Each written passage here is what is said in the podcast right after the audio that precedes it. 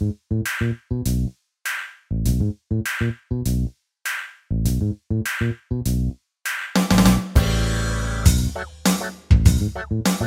to Box Up Banter. I'm Chris Okamura. Joining me, as always, the all-star himself, Mr. Jordan Christmas. How's it going, Jordan?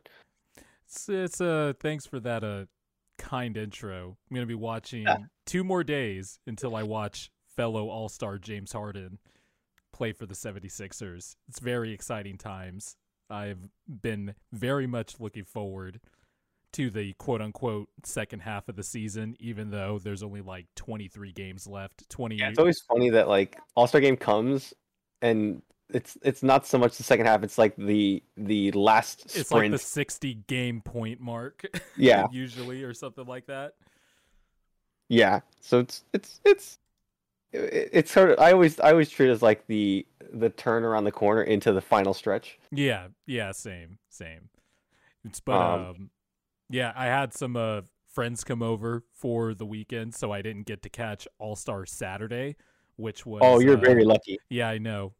Based on the reaction and the commentary on All-Star Saturday, it sounds like I didn't miss too much. Another year, another season where we are crowning this dunk contest the worst dunk contest of all time. I will say, though, I think that there is something to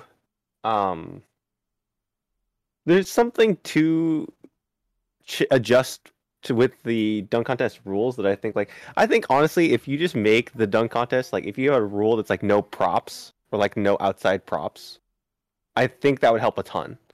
Because at this point, people aren't really like, I don't even think props will help because like taking them away. Like I know it. Oh yeah. I don't even think taking away props solves the issue. I think the issue is we just don't have the star power in the dunk contest in the dunk contest. And even like, and I'm not even talking about like the superstars of the world, right? Like in the 2016 dunk contest is the best dunk contest of all time to me. That's the best dunk contest I've ever seen. Vince Carter, I think, had the best performance, but like he kind of ran away with it. Yeah, exactly. He ran away with it. But if you're talking about overall contest dunk for dunk, like Zach LaVine and Eric Gordon put on the best dunk contest I've ever seen. But like I would say that like since then it's been. I would argue that like at the time. And again, like you feel free to argue with me. I think at the time, like in 2016, when you're talking about star power, Zach LaVine and Aaron Gordon aren't exactly star power. Yeah, that's my point. Like that's what I'm saying. Yeah, that's what I'm saying. Like, you don't need superstars or bigger marquee players in this dunk contest. You need guys that, the casual fans are familiar with because, they jump really fucking high, right? Yeah. But, like, see, my thing is right now, and I don't know if you caught the highlights or anything, or, like, even, I guess, the lowlights.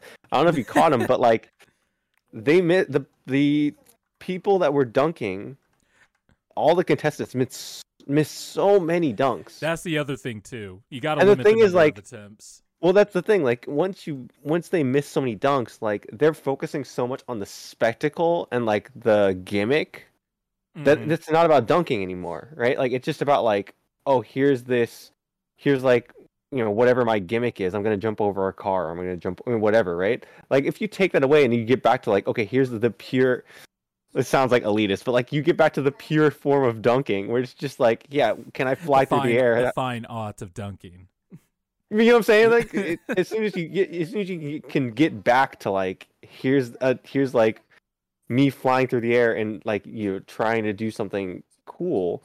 I kind of agree with you because like I'm thinking back to like the most overrated dunk of all time, which was Blake Griffin jumping over a Kia. He didn't even jump. He jumped over the Kia. Horizontal way. He jumped over the hood of the car. Yeah, like, that's not hard. Like. Okay, yes, I admit I am in no shape or form to talk about me dunking over the hood of a car. That is still very fucking hard. But like, but I mean, like relative to NBA players, that is very fucking easy.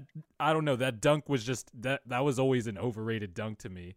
But like, you're getting like Jalen Green, Juan Toscano-Anderson. Obi Toppin, I thought, was a good contestant. Oh, the best dunk of the night was him tapping the backboard and then dunking. Yeah, but great dunk. But I also saw the clip. I admit I've seen the dunk contest in clips. So Cole Anthony dunking in Tim's, that would have been cool if the All-Star game was in New York, just for the because New Yorkers love to rock their Tim's and stuff.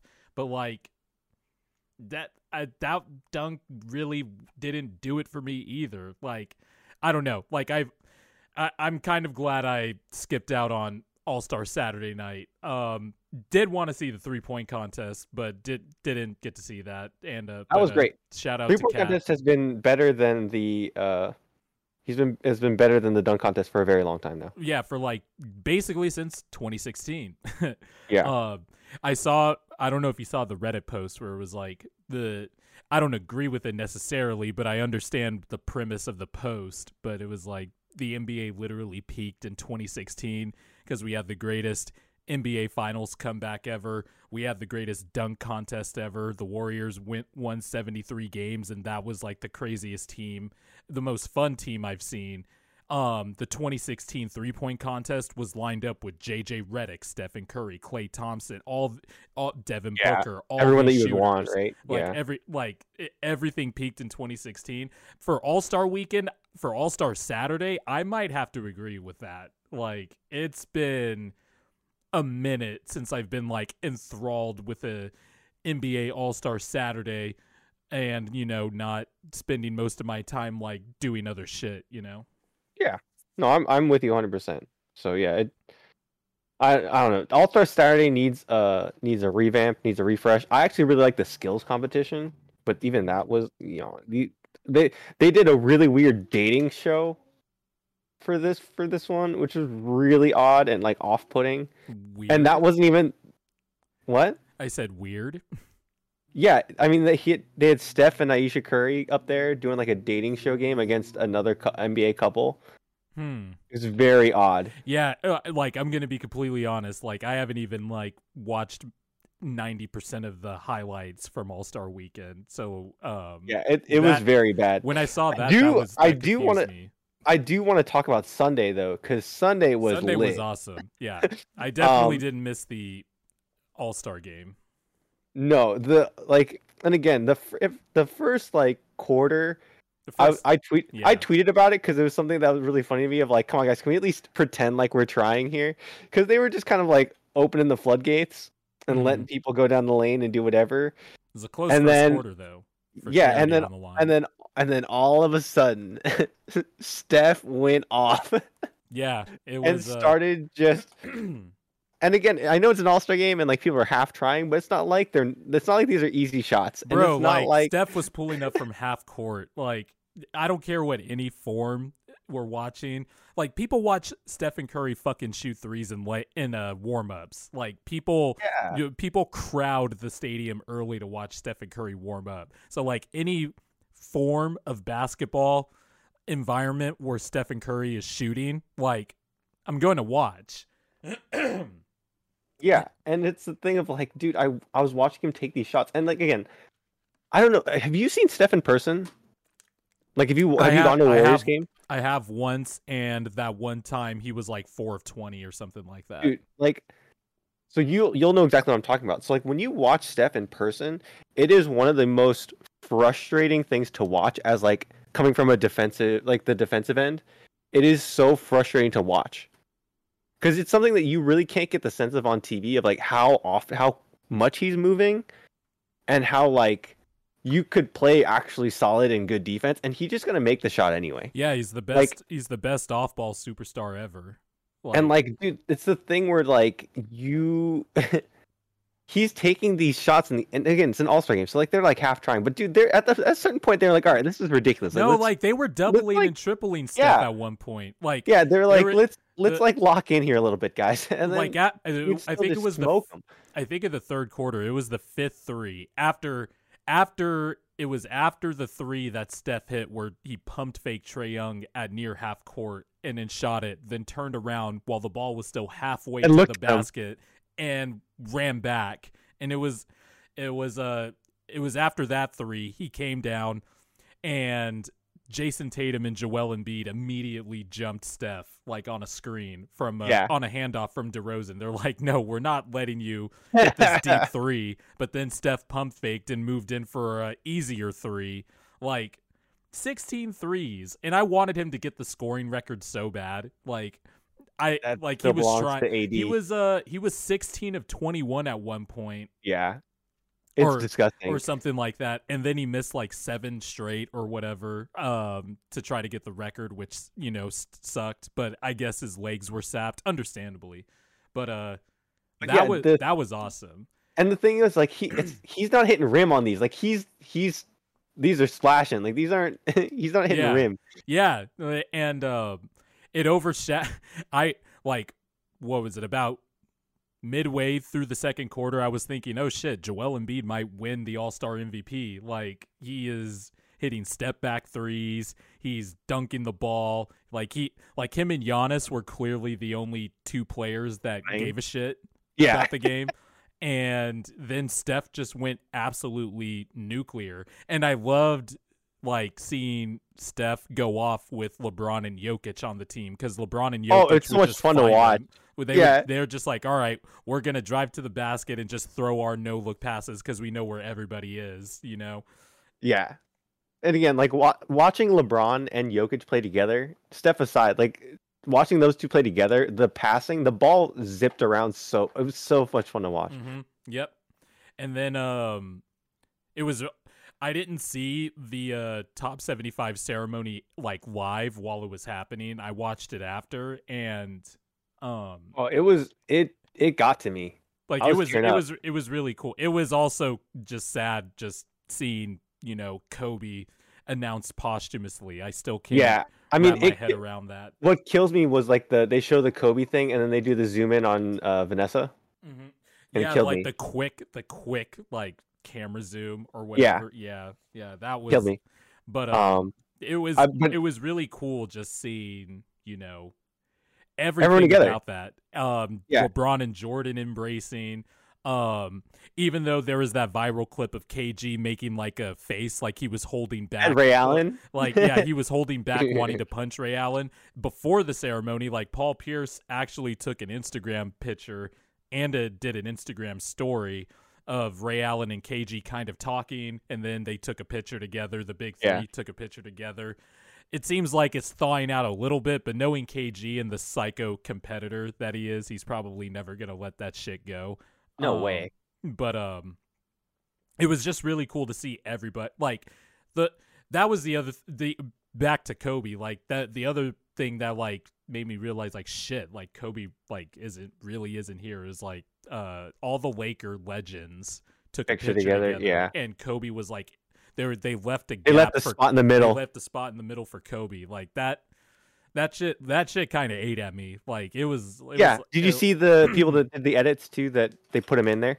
Yeah, I did. So it's great. I've hated the Lakers growing up, and I feel this way. Because Kobe was a great player and an iconic player, and it just sucks that he wasn't. Not here. The thing is with the NBA has been really lucky that all of their superstars, most of their icons, are still alive, and there really hasn't been any huge tragedies in the NBA. All of the big superstars that have passed away have are older. They were old. So Kobe's kind of the first one where, you know, he's the only very, very important NBA figure that has passed away young. Yeah. Right. It was 40 years young. Yeah. So, I mean, it's unfortunate. And I will say, though, that my dad brought up a good point that he just wants footage of all the shit talk that was going on. Did you see Michael challenge Magic to one-on-one? And his face was dead-ass serious. If you look at the face at the end of the video, and you could tell Magic was fucking around, and then Jordan was we can go one-on-one. We can go right now. And Gary Payton, who was standing next to Magic when he said that, you just hear Gary Payton in the background go, damn. like, damn, it's like the off-rip. Dude, you want smoke already? not even joking. I would watch a Legends one-on-one tournament at the All-Star Game Saturday more than I would watch any of this fucking dunk contest shit. I don't even know if I would go that far. I don't want to see pulled hamstrings and pulled and torn calves because old-ass people are trying to play one-on-one. If they just played to five and like they're kind of fucking around, like I would still watch that. If they played to five. Yeah, if they played to five, and like I would watch Kareem skyhook a dude real quick. Like he can still do that. I don't know if that would be over too fast, but it might. But that might be the right length because these guys are so old. Yeah, like I guess. Yeah. I would watch Larry hit a three. Like no, you wouldn't. Trust me. I don't know when's the last time Larry shot a basketball. Yeah. The only thing that stopped Larry Bird. Did you see Richard Jefferson fucking burn the shit out of Kendrick Perkins? I did. Wait, which time? Because he's done it a lot. When they were like, "Oh, when's the last time you played basketball or whatever?" and Richard Jefferson was like, "Oh, after I retired. Like I haven't played since I retired." And then they were like, "What about you, Perk?" And Richard Jefferson steps in and he goes, "Oh, about 2 years before he retired." I did see that one. That one was pretty good. But yeah, no. The game itself. I think the All-Star games have been better since they've added the Elam ending. Now they've made some tweaks to it and stuff. But the Kobe rule. The Elam ending has just been. It's really like saved like the All-Star game too a little bit, and not that it for me at least it didn't. I understood like the competition aspect of it was lacking and that was annoying, but yeah. I would still watch it for like the dunks and the highlights and the players having fun and stuff. Yeah. I mean, again, like it's unique that we get all the players like together, right? Yeah. But the All-Star game needed that slight competitive edge that we saw in the early 2000s for me. Like, oh yeah. Like it. Well, and the Elam ending has added that. So like, I like the drafting teams thing. I think it just makes them more even. But I do there too. It makes for great TV too. There is something to like you're playing for your conference and that you're trying to prove that your conference is better.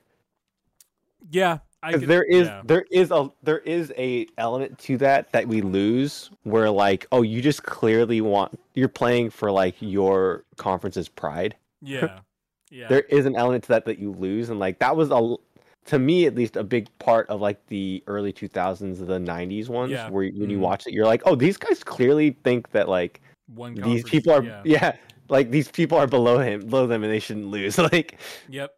But I do like the draft format. It also makes for great TV because Charles Barkley will just talk shit to the whole time, right to LeBron and Kevin Durant or Giannis's face, because Giannis was the captain the other, I think, two times. Kevin Durant's been the captain the three other times. LeBron's been captain five straight times, which is, you know, it just shows his staying power. 6 now. I thought he's 6-0 now. No, he's 5-0. Oh, okay. I thought he was 5-0 going into the game. They might be. He might be. I'm not sure. Time is a construct right now, especially these last 2 years. But yeah, he's I like the format. I love that they added the Elam, the Kobe rule.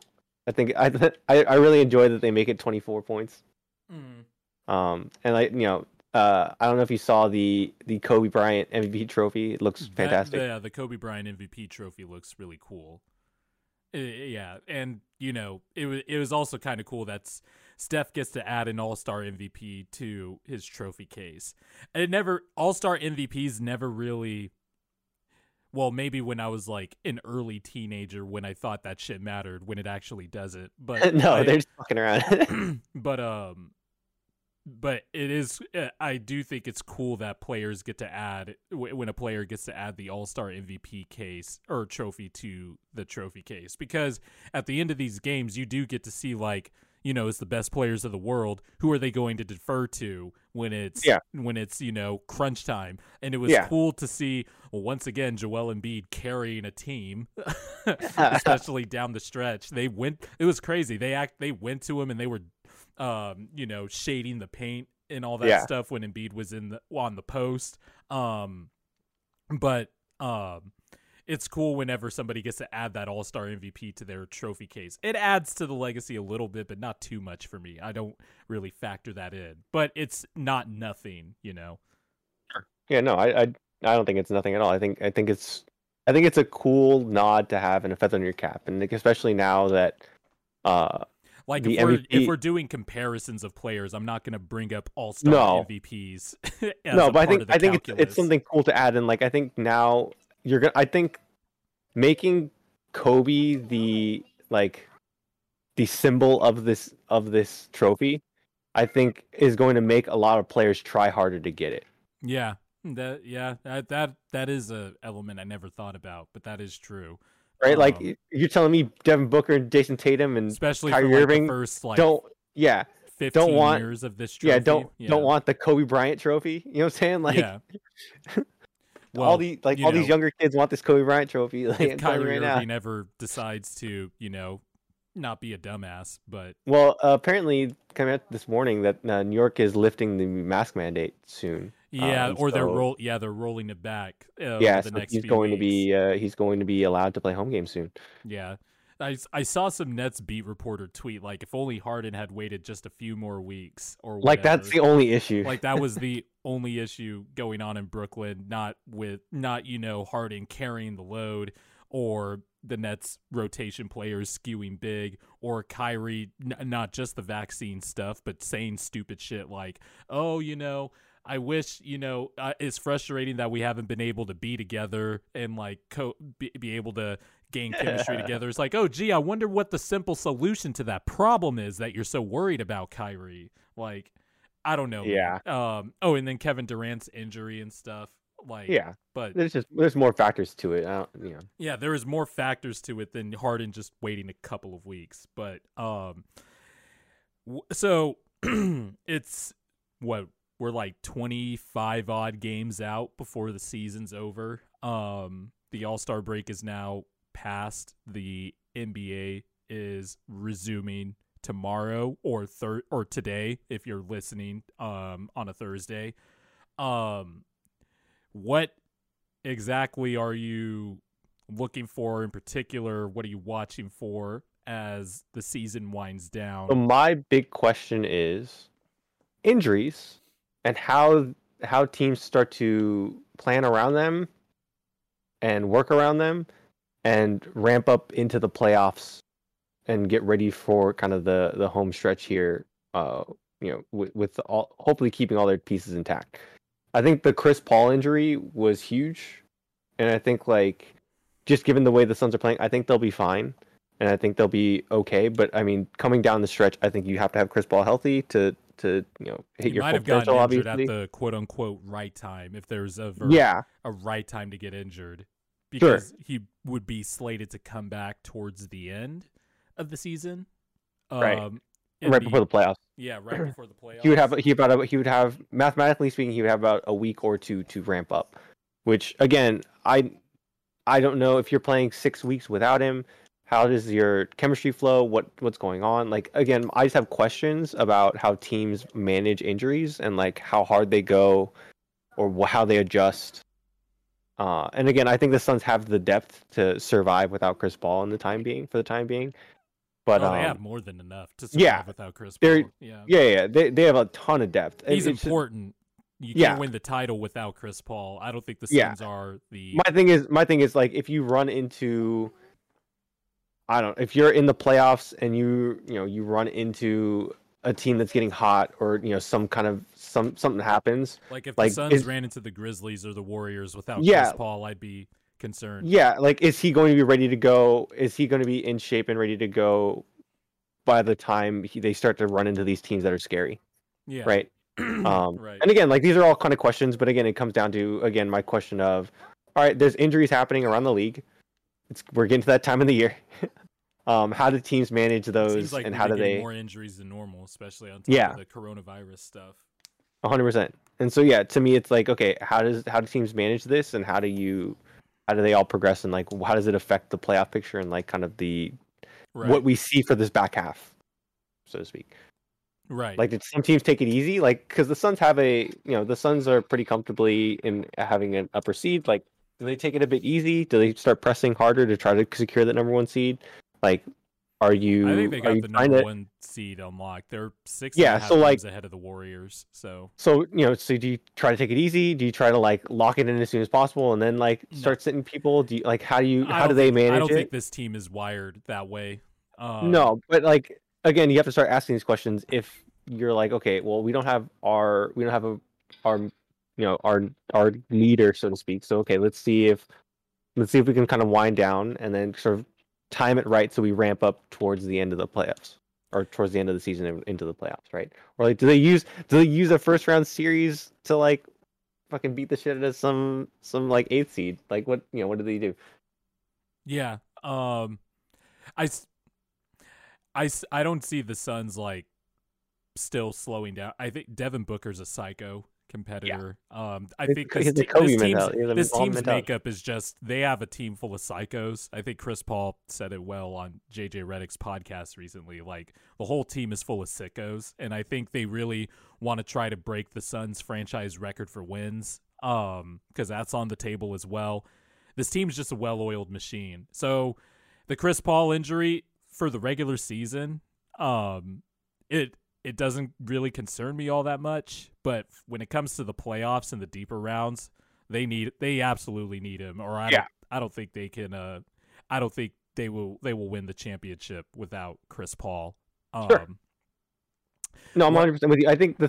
I think my question is more like, how are you using the regular season to ramp up for your playoffs? Yeah. How are you using your regular season to set up your team for a deeper run?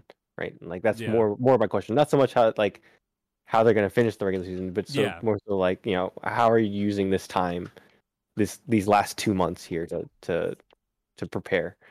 Right. I'm looking for, because some of these teams since the new year have really turned it around and have also gotten healthy. So I'm going to be watching the Boston Celtics and the Dallas Mavericks. I think the Celtics have had the best net rating in the league since the new year. They figured some stuff. Also, since getting rid of Porzingis, since they don't have to do the post up touches for Porzingis anymore, Luka's going off. Yeah. But with the Celtics, they figured some stuff out. Marcus Smart is playing better as a distributing point guard, so to speak. Jason Tatum is also been playing back to his normal efficiency. I think the Derek White addition is really good because he's a quick passer. He can move the ball and stuff like that. And it's an absolute upgrade over Josh Richardson. So the Celtics are kind of playing like the team that I thought they would be, just this big switchy team led by the two wings. They've been on fire. They dismantled the 76ers last Tuesday. Which was not fun. I just immediately checked out of the game once it got to like 25 by like midway through the second quarter. I was like, all right, this game's cooked. The Celtics have been playing really well, and Ime Udoka has seemed to finally not reach his players. I think it just took some time because remember we did a podcast about trading the Jays, and I wasn't really for trading the Jays. Yeah. I'm not really for breaking up two clear like star level players that are paired together that they're not the perfect fit, but I think they fit well enough together. They're two-way wings that can provide a lot and can do a lot on both ends of the floor. So the Celtics have really turned it around, and like you said with the Mavericks, Porzingis post-up numbers early on in the season were really fruitful. Like I was kind of surprised because they have been usually bad, but as the season's gone along, he's fizzled out in that category, and also he's been injured.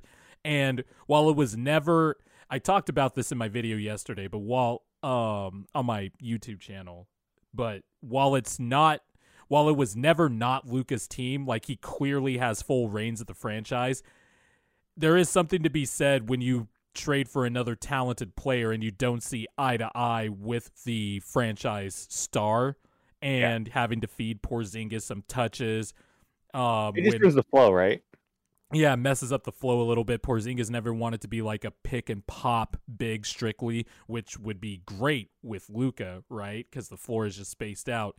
But even despite that, I have to I have to give it up for Jason Kidd. I did not expect a Jason Kidd. I saw a comment today where it was like, I did not expect a Jason Kidd coaching redemption arc in this season, but here we are. You've been making some great adjustments, man. Like, how do the Mavs have a top six defense in the league this year and a top two defense since the new year when their roster profile doesn't suggest that they are top six defense? Dorian Finney-Smith is good. He's a good defender, but he's like the Royce O'Neal for the Jazz. Like, if he's your best defender, that is a sign of trouble, I think. Yeah. Especially if you're aspiring to be an elite defense. But they have Dorian Finney-Smith. Maxi Kleba provides versatility on that end of the floor as well. Dwight Powell, he has familiarity with the system. Frank Ntilikina is a good defender, but he only plays 12 minutes a game. Josh Green, the second-year guard, he's getting frisky. He can, you know, play some defense and make passes, but... He's getting frisky. Like, yeah. Yeah, I kind of said that wrong, but we're sticking with it. The second-year player has been more frisky this year. Luka's big, but he's never been a good defender, but he's a little more active this year. Jalen Brunson is short and stocky, but, you know, he's not a great defender either. They just don't have the profile of a great defensive team, but because they are getting back in transition and because they are doing the modern defense where they allow teams to take, they let teams take a lot of mid-range shots and limit the shots at the three and the rim. The Mavericks basically have picked all the low-hanging fruit off the tree, and they're a really good defense. And the reason I'm watching them is because, well, Luka's going to be the wild card because he's a Tier 1 bona fide franchise superstar. We all can agree there. And that player, if you have a player like that, especially that young, he can dominate a series by himself. Seen it. And twice. We've seen it. And the Clippers, they were the worst matchup for the Mavs because they had a bunch of wings that they could throw at Luka, and also they had Kawhi and Paul George. And it didn't matter. It still didn't matter. But the Clippers won because they just had two giant wing superstar players, right? That's not the case this year. And if the Mavericks right now, the Mavericks are the 5th seed. They would play the Jazz, the 4th-seeded Jazz in the first round. Smoking the Jazz. I wouldn't go far as to smoke the Jazz, but I would pick the Mavs in that series. And they would have no answer for Luka. None. Like, Royce O'Neal is like the only credible answer. The rest of the Jazz's perimeter defenders just sieves, garbage all over. Like, Luka will eat them alive. So, like, they can make a dark horse run to the conference finals if the matchups break right for the Mavericks because they have that type of player. Like, remember when LeBron unexpectedly made it to the conference finals and then the finals? Like, Zach Lowe has talked about this before. You beat the shit out of the Pistons? Zach Lowe has talked about this before the season started, but, like, Luka is that type of player, and you just can't toss the Mavericks out because of that. My concern with the Mavericks is, when it comes to their defense in the playoffs, yeah, they're scheming up, they're coaching them up, they're putting the right scheme around the players. Their roster still doesn't have the defensive profile of like they're an elite defense. I think teams will just pick them apart. Will pick out mismatch. They'll pick out certain mismatches and just pick on that over a 7-game series, and that's my concern. I think my thing with the Mavs defensively right now is it's sort of the last year's Knicks syndrome, where they were just playing harder and hustling more than the other teams.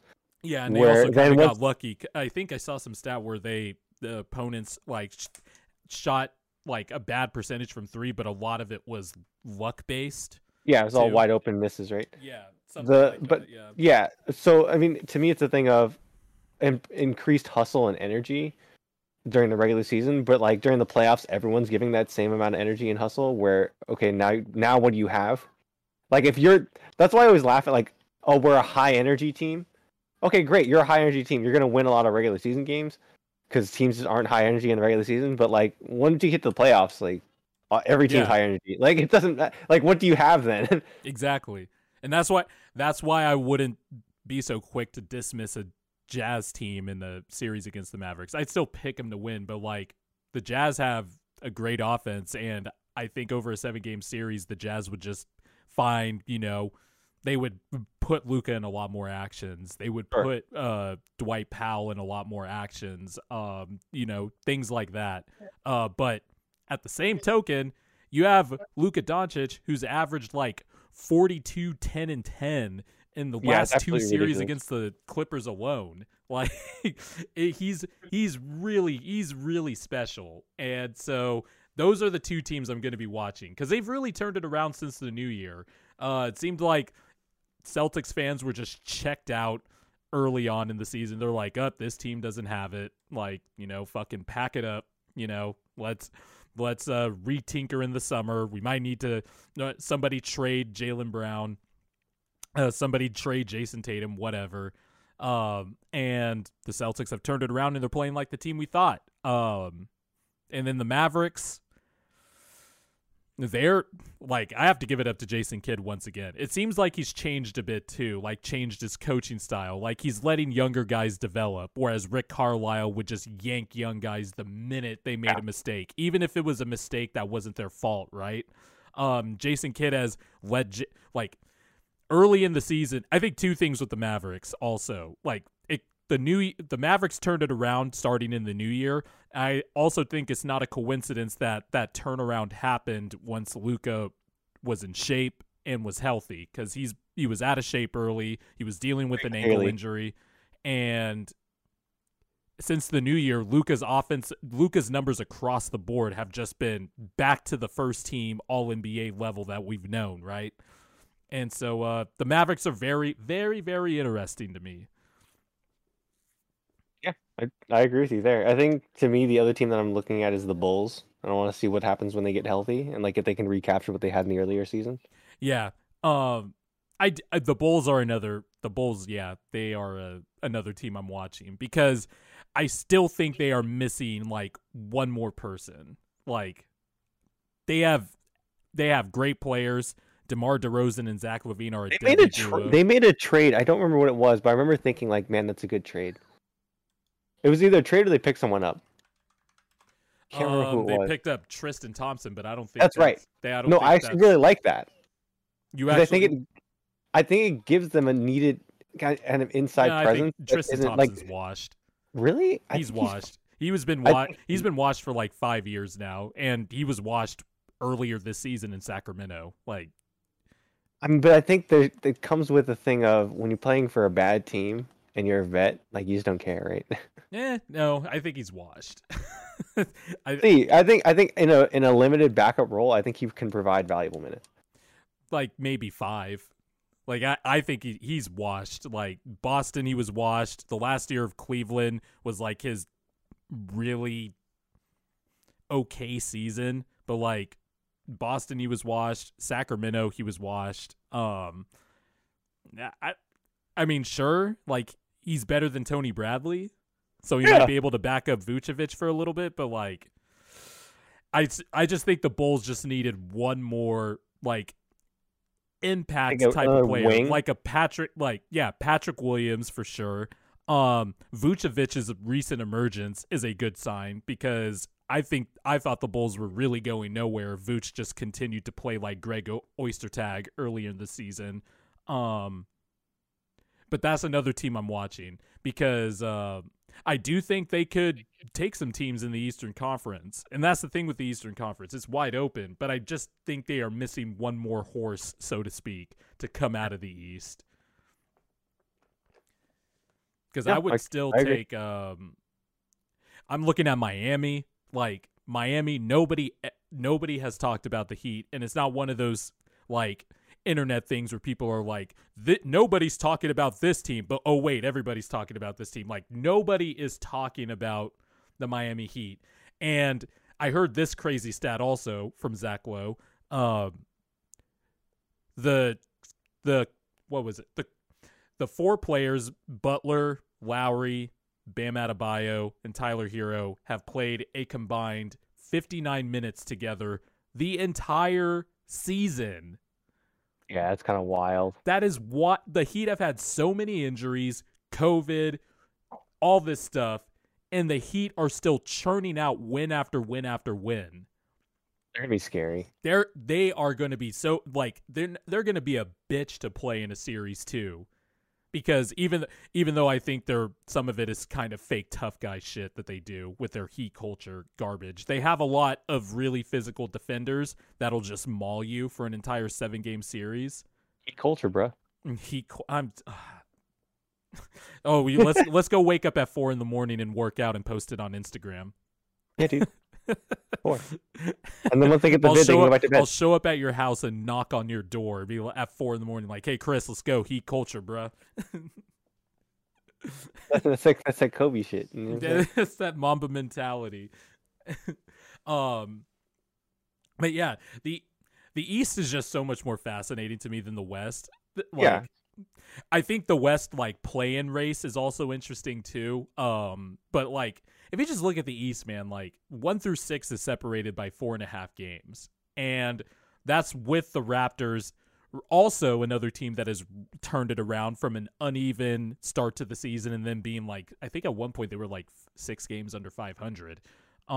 They've turned it around. They're 5 games out of the first spot, and the 76ers, the biggest wild card of it all, like, they're adding James Harden to the mix, like, yeah, and so the Sixers have vaulted into contendership too. Like, I'm curious to see how fast that transition takes.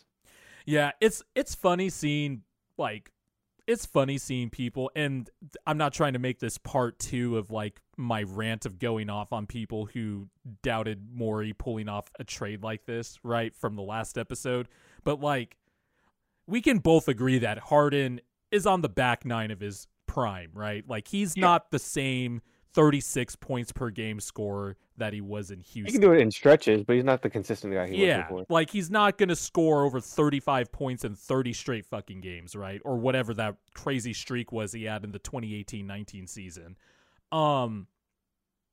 This version of James Harden is still really, really fucking good. Like, early in the season, before the new year, James Harden was averaging like 22, 11, and 8, which is still, by the way, all-star level numbers. Like, the efficiency was down, but averaging 22, 11, and 8, like, that's not nothing to sneeze at. But since that time, well, in the time after the new year and before he stopped trying, he averaged 25, 11, and 8. On like 58% true shooting. Like, that is like an all-time great season for other players in their career. And people are hemming and hawing like, oh, people are acting like it's the same James Harden. No, we're not acting like it's the same James Harden. We know he's on the decline, but it's also clear that he wasn't trying in Brooklyn for the last 2 weeks before the trade deadline. Last year, remember when he first got traded from Houston to Brooklyn, he got what he wanted, and he was like on the fringe MVP discussion. Yeah, he was going off. He was going like, and it wasn't through scoring. Like, he averaged like 26 and like 11 assists. And like, it's just like adding a player like James Harden, even on the downside of his career, in place of Ben Simmons and Seth Curry, like, that is. You're adding that on top of Joel Embiid, who just dropped 42, 14, and 5 against the Bucks, like, last Thursday. Yeah. Like, I don't understand, like... The logic. There is none. I mean, yes, the fit will be tricky. I'm interested to see what type of defense the Sixers will play, what type of defensive scheme they'll employ, because Harden likes to switch, because he's a terrible defender. Embiid likes to play drop coverage, because you don't want him switching out there all the time, even though he can do it from time to time. Offensively, what is Harden going to do off ball when Embiid's on the block? There's legitimate fit questions, but the type of player the Sixers got is still like a top 10 to 15 player in the league. Yeah. I totally agree with you. It was funny. So, I mentioned earlier in the pod, some of my friends came to visit. One of them arrived early. He arrived on like Wednesday, and like he hasn't really followed the NBA since like 2014, basically since Kevin Durant signed with the Warriors. And, you know, he was asking me like, oh, hey, like, you know, because I lost the Ben Simmons trade bet with my friends. And so I told him that, you know, and I told him what happened, and he was asking me, you know, what's going on in the NBA and stuff like that. And, you know, I was telling him about Joel Embiid, and I felt like I was that parent that was like overhyping their kid. But like, you know, like when you overhype something that you know is great, but you still feel like you're overhyping it too much, you have to let them see it for themselves. So like that Wednesday, I was telling them about Joel Embiid and his season and stuff like that. And I could tell like he knew Joel Embiid was good, but I could tell he was like, okay, is he really as good as Jordan says he is? And so then the next day, the Thursday, you know, I wanted to watch the Sixers-Bucks game. And so he was like, yeah, I'm down to watch it. And so we were watching it, and we were just watching Embiid just absolutely throw the entire state of Wisconsin into the Pacific Ocean. Into the rim? Yeah, into the ocean. Like, he just tossed the whole state into the ocean.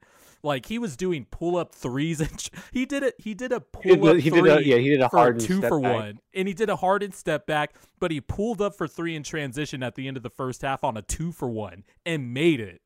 And this guy is special, man. And you're giving this guy fucking James Harden, and you mean to tell me that Morey lost the trade or got fleeced? Like, I'm sorry, kiss my ass. The fan in me is taking over again. Kiss my ass. Like, no. Like, no. That's ridiculous. There's fit concerns for sure, but we added James Harden. 2 more days until Harden Day, baby. Yeah. Man, I'm glad that we're going to actually get to see this happen.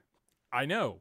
I'm so excited for you. Like, you know how blown Embiid's mind is going to be when he sees the primary ball handler pull up off of his screen for a pull-up three. He's going to be like, holy shit.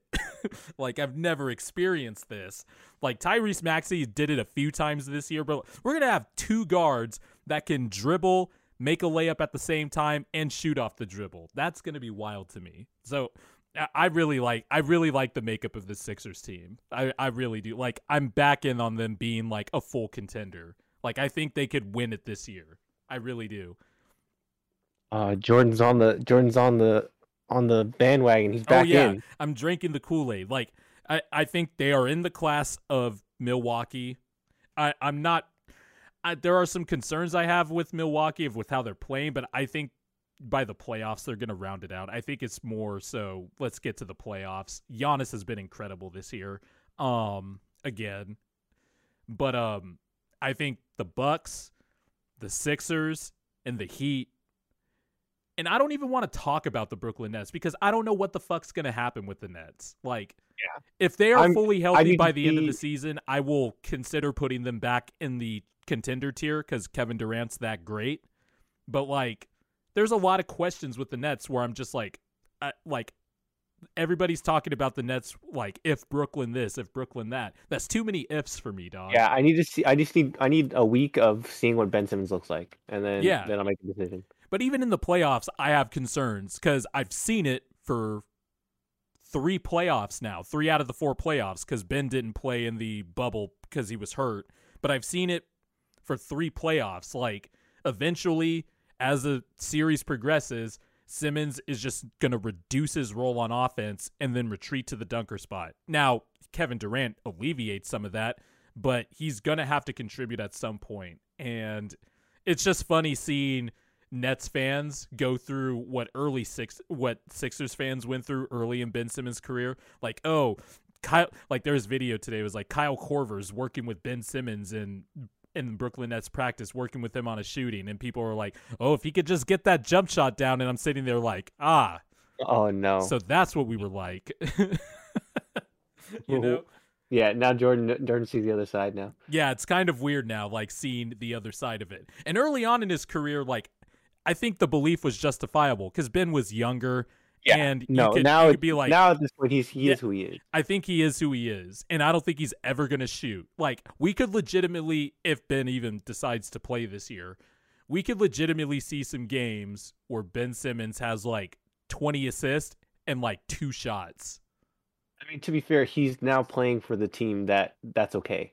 Yeah, I know. That's what I'm saying. Like, we're literally probably going to see that because I don't think he's interested in taking jump shots or taking free throws. But he provides he provides a lot and covers a lot for the Nets' weaknesses. Like, I still think Ben Simmons is a really good player, by the way. Like, I'm not like maybe if I was born and raised in Philadelphia, my feelings would be different. But I'm kind of like, okay, like, yeah, I'm pissed that he spurned my team like that and that he didn't talk to his teammates and kind of just left unacrimoniousley in Philadelphia, right?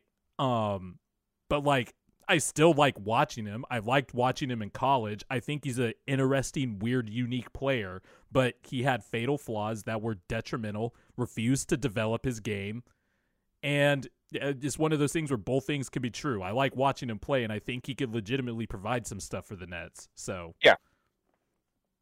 yeah. Well, we'll have to see. Yeah. I think that's it. Really kind of covered. We have to do a All-Star Break awards. I know you're hungry. Okay. But, go for it. So who are your top off the top of your dome? Who are your top three for MVP? So, for me, I have Embiid as a clear one. I have Jokic in there, and then I do actually put DeMar DeRozan in there as my top three. Ooh, DeMar DeRozan over Giannis? I think that he's doing. It's close. It's very close. I think there's a clear top three, and I think the top three is closer than. I would have Embiid one. I would have Giannis two, and then Jokic three. Like, Giannis is the front runner to me for Defensive Player of the Year. On top of, averaging 29, 11, and 6. And I would have DeMar DeRozan. I might have DeMar DeRozan 4th or 5th, but I have Steph in the top 5. And I know that's unpopular these days. And because Steph has been slumping like no other, but Steph is still averaging 26 on like 60% true shooting. And we all know his on-off numbers with the Warriors are nuts.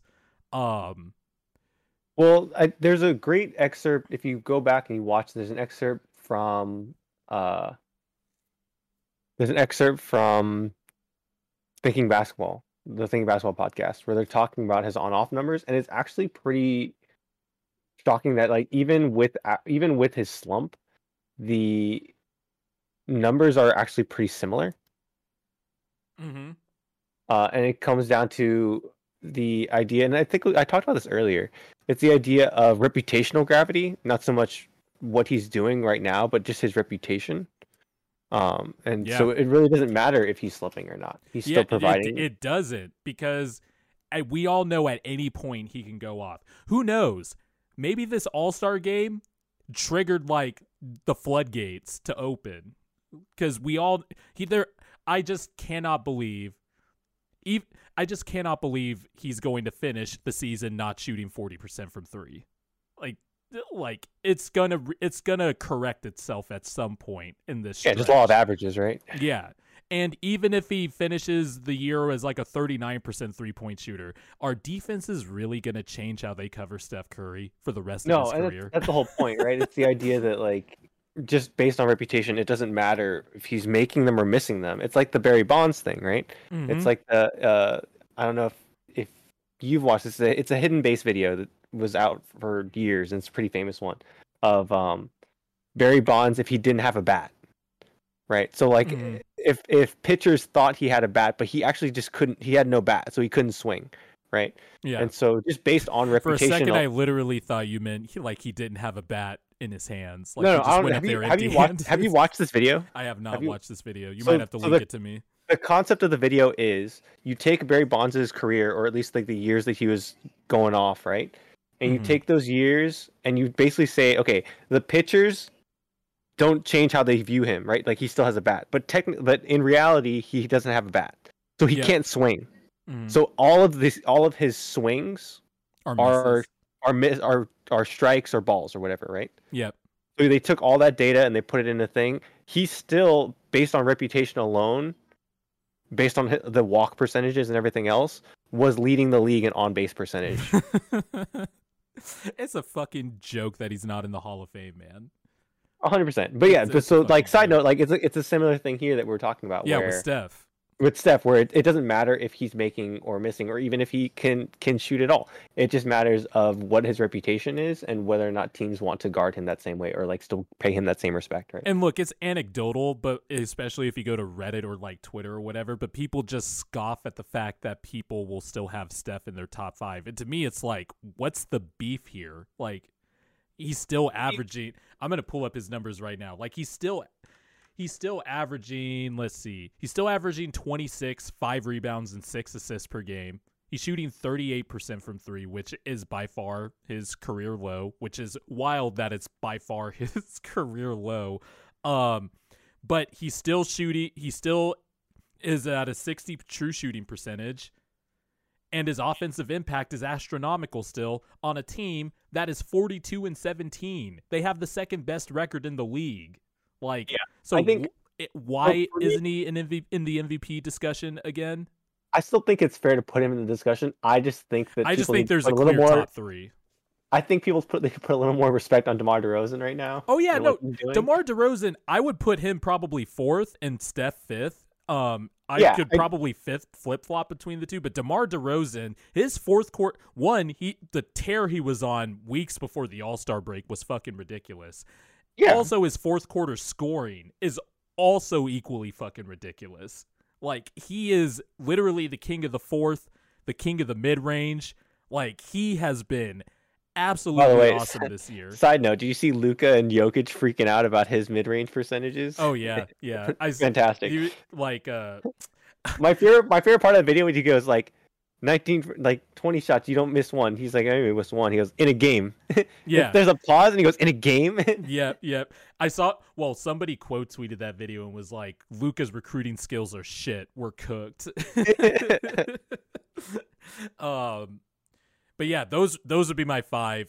To me, like the top three, those have been the three best players in the NBA to me: Giannis, Jokic, and Embiid. I think Embiid's been the best since probably mid late December, and then DeMar's in there. It's wild because earlier in the season we were like Kevin Durant, Steph Curry, like Draymond Green was my front runner for Defensive Player of the Year before he missed time with this calf/back injury. The league is just super talented. I realized, like, it's super talented. This is the most talent we've seen, like, packed top to bottom in the league in a while. Mm-hmm. Yep. So, and you know, all the teams have great records. Jokic is carrying the Nuggets without Jamal Murray or Michael Porter Jr. Giannis has carried the Bucks with Drew Holiday and Chris Middleton missing time. Oh, and by the way, I have to say this really quickly too. We need to stop saying that great players, all-time great players from this era, wouldn't be able to play in the 90s or the early 2000s. Great, probably after the merger, the 74 season, you could take any all-time great player from any era and transfer them to any era. And the reason I bring this up is because Tracy McGrady said some dumbass comments, and I think they are absolutely absurd, about Giannis and how he would fare in the early 2000s because he couldn't shoot and all that stuff. People are acting like every team in the 90s was just stocked with these big, burly power forwards that would just knock you on your ass, when really it was like 2 or 3 teams we remember from that era that had a load of those guys, right? Yeah, like, I would say the early 2000s were the power forward era, because that was when you had, like, look, you had KG, you had Chris Webber, Tim Duncan, Rasheed Wallace, all those guys, like, right? But yeah, like, Giannis was bigger than all those guys. He's like 260. And like in the 90s, like, yes, the spacing was cramped. We get that. Giannis Giannis has succeeded in part because of spacing, but what great doesn't succeed because of spacing? Like, are you going to tell me that Hakeem Olajuwon would have been different on a Rockets team that didn't have the 4-in, 4-out? Because remember, the 90s Rockets were one of the early teams that was doing the 4-in, 4-out, right? Yeah. So you mean to tell me that Hakeem Olajuwon wouldn't have been as great because he just didn't have shooting around him? Giannis would have been a great player in any era. The guy is one of the best in NBA history at attacking the rim and putting pressure on the rim, and he's also an all-time great defensive player. So, like, he would still be an all-time great in McGrady's era or in the 90s or in the 80s. Like, we need to stop doing – it's the reverse argument of what Oscar Robertson did with Steph Curry. Like, oh, the coaches just let him run around and shoot threes. You just need to stop Steph. Oh, stop Steph? That sounds so simple. You made it sound so simple, Oscar. Good job. Like, yeah. To me, it's no different than that. Like, Giannis is a top 35 player ever, and those players can transfer in any era, period. Okay, is he going to average 29 points per game in the 90s? No, he might average like 28 or 27 because the efficiency around the league was just lower. That's just what it was. But, like, Giannis would still be averaging, like, over 25 and fucking 12 and 5 assists. Like, he would have adjusted. All the greats adjust. So, like, that was just my mini rant. I'm with you 100%. Like, could you imagine Magic with spacing? Yeah. Could you imagine? Like, that would be so ridiculous. Like, could you imagine, like, and we talked about this, too. Like, could you imagine, like, even Larry Bird or, like, Gilbert Arenas in this era where there's ball dominant guards? Like, he was the early prototype. He would have dominated. Like, yeah, like players can, there are players who can transfer up to an era. And I think there are some players who wouldn't last in previous eras, but I think all time greats, they can play in any era. Like Larry Bird, Kareem. Yeah, I think if you take the majority of that everyone that we saw on Sunday at that 75th anniversary ceremony, like, majority of them could play in any era. Yeah. You could take a majority of those dudes and, like, yeah, you just put them anywhere. Yeah. Like, Jokic, I don't know. Embiid. Like, have you gone back and watched, like, old Showtime Laker games where it's like, and when they're in the half court, it's just Magic three backing dudes down in pain. Yeah, they're just Magic backing down, like, a small guard, and you're like, this is an easy layup. But Kareem's in the paint. Worthy's in the paint. For some reason, they have Byron Scott on the not in the corner, but he's like on the strong side. On the strong side of the wing, and you're like, why? And you're like, guys, just like, and the thing is, like, it's so funny because it's so, looking at it from, like, today's perspective, it's so easy to just say, like, guys, James, go to the weak side, like, Byron, go clear out weak side, like, and then just let Magic cook. Like, yeah. This is literally such an easy run high screen and rolls with Kareem. Yeah, like, this is so easy to solve this problem, and you still have run high screens with Kareem on 80% of the possessions. Yeah, because they can't. And then as soon as they dive in on Magic, then you just give to Kareem for a sky. Like, it's so easy, right?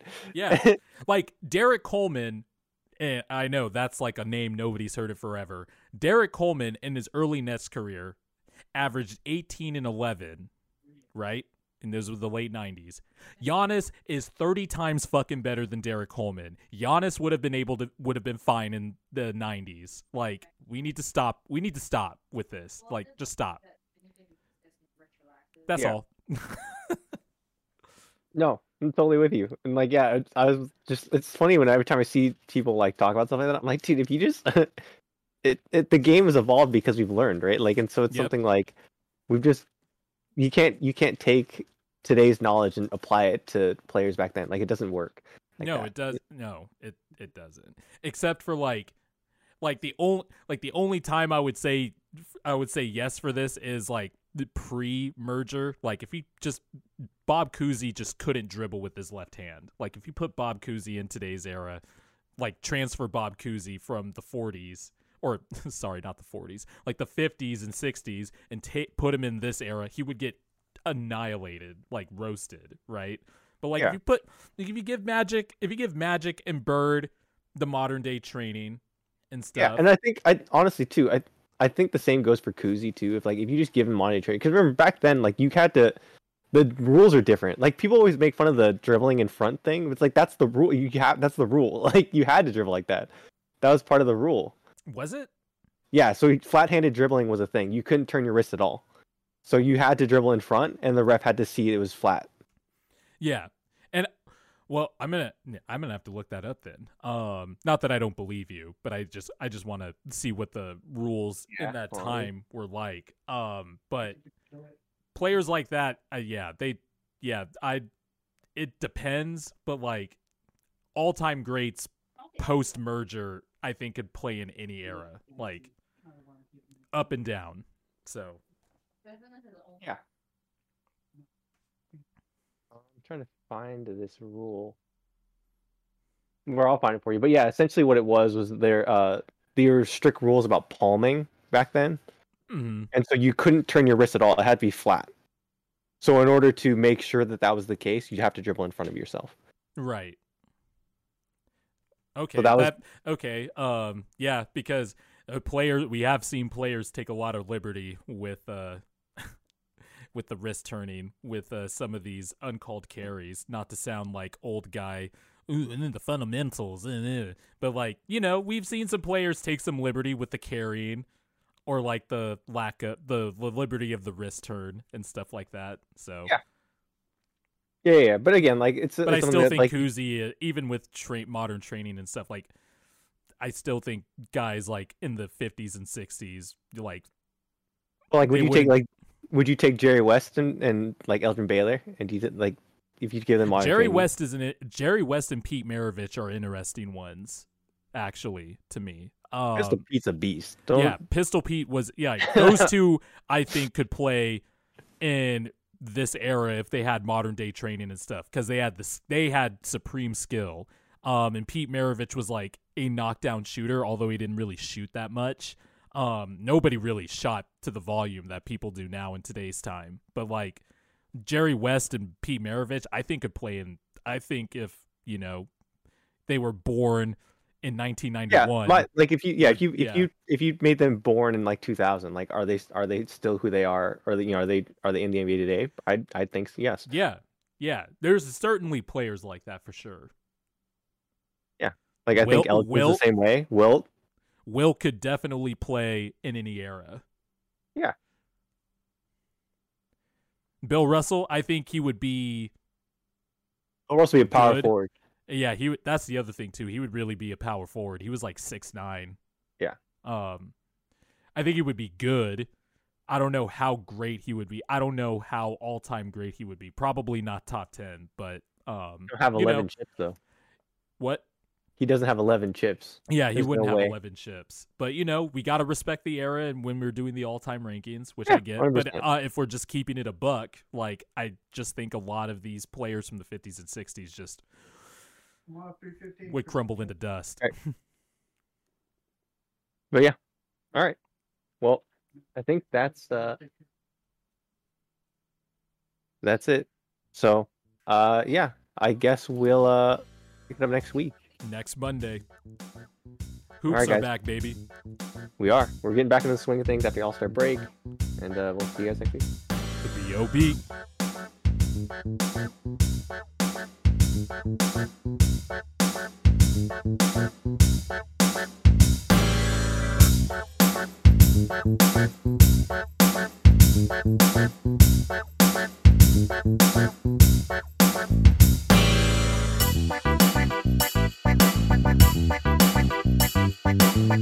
B.O.B.